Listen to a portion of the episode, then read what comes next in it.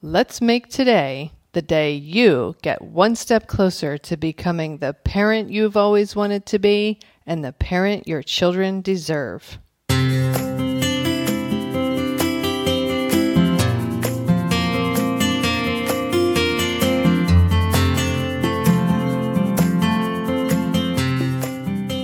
Hi, and welcome to Powerful Parenting for Today's Kids.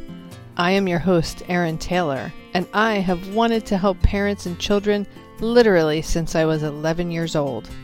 I created this podcast to help you make a stronger, healthier, deeper connection to your child, to understand the inevitable challenges a little better, and learn some new ways to navigate them when they occur. Thank you for spending some time with me. Now let's get this show started.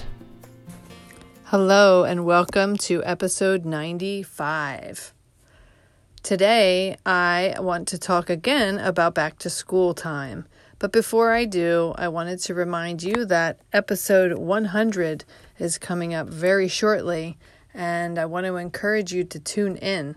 I'm going to be giving away something very special to one lucky winner. So make sure you listen in for how you can enter. So, back to school time. It is back to school time through the entire month of August and early September for kids all over the country as kids start going back to school uh, at different days and different weeks. But I thought it would be a good time to talk about how you can show up in this next school year for your child. I meet and hear from so many parents who are wringing their hands in worry and anxiety about their kids' grades. And so much, there's so much fear and there's so much pressure. And I wish I could wave a magic wand and just dissolve the pressure, the fear, the worry, the angst for kids and their parents. So many parents get hyper focused on grades as if that letter is the be all and end all of everything for their child their child's worth as a person, the prediction for their successful or unsuccessful future. It's almost like everything hinges on the grades our kids get in school and nothing could be further from the truth. I'm not advocating that we tell we encourage our kids to blow off school and don't worry about it. But I have met so many and learned from and been inspired from so many successful people, particularly successful business owners who did horribly in school. They failed school, they were average, mediocre students, they weren't engaged, they didn't like it. It just wasn't a good fit for them. And I think our our society's education system is really geared to serve the 80% of kids in the middle of the bell curve. The kids on either extreme either highly, highly intelligent or gifted in one or more areas, or really struggling academically or cognitively or socially or medically or whatever in one or more areas. Those kids have a much harder time. Kids who are geared towards uh, learning through doing and need to move and have a hard time sitting still. Those kids struggle in school. And I have met many, many, many guidance counselors and people on child study teams who are so, so good and so committed and so caring. And they do everything they can to help the kids to do well in school. And so many teachers who also are committed and loving and they want to do everything they can to help their students. But their hands are tied. These professionals' hands are tied in many instances because of the structure of our school setting. Kids should not be required to memorize things anymore because they have information at their fingertips thanks to the internet. We really need to reevaluate the structure of our education system because 21st century workers are going to need to be exceptional problem solvers. They're going to need to be excellent teammates on projects with other coworkers and peers. They're going to have to know how to reach across disciplines to communicate with, interact with, and work on projects with other people in other disciplines. And none of these skills are taught or measured by kids needing to memorize facts or information that they can then turn around and spit back out on a test, only to forget it a week later. And so I know there's a lot being written about our school system and the structure and everything.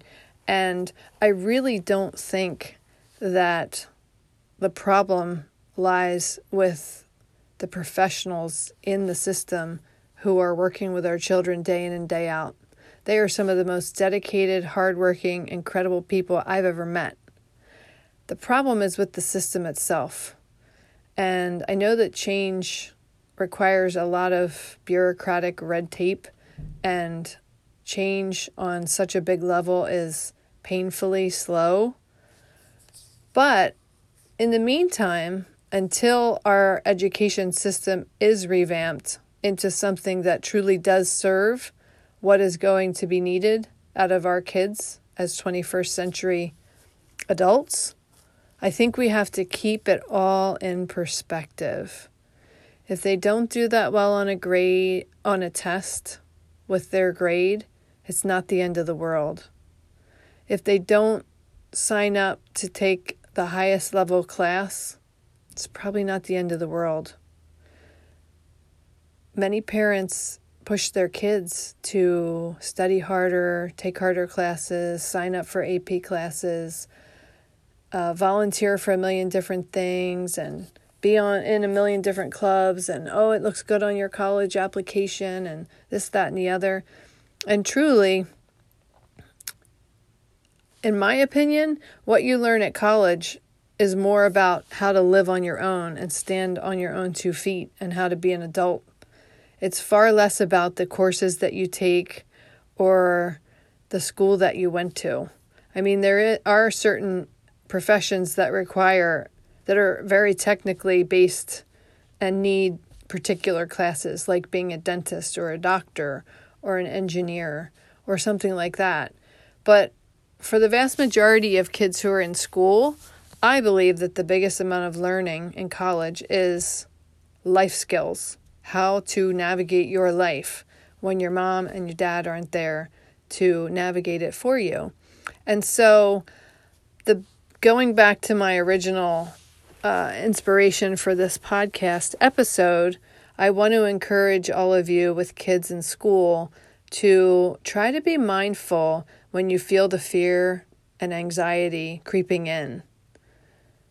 If you can just support your kids to do the best they can and feel good about giving their best effort and not really worrying and focusing so much on their grade, I think that you and they will be a lot better off now and in the long run. So, I'd love to hear your thoughts on it. Feel free to send me an email to erin at erin-taylor.com. And that wraps up this episode. Wherever you are in this world, I hope that you make it a fabulous day for yourself.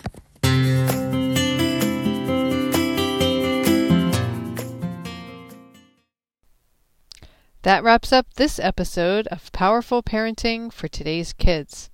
If you know anyone who could benefit from this episode or this podcast in general, please share it with them. Also, I always love hearing feedback from my listeners. I welcome you to send me an email to Erin at erin-taylor.com if you have any comments or questions that come up for you in an episode. Our children are our future. Parenting them is the most sacred task we will ever be asked to do. It truly does take a village to raise a child. Let's help each other to raise our children to be who it is they are meant to be. If at any point you feel like you need a little extra help and support, reach out to me. I am here to help you.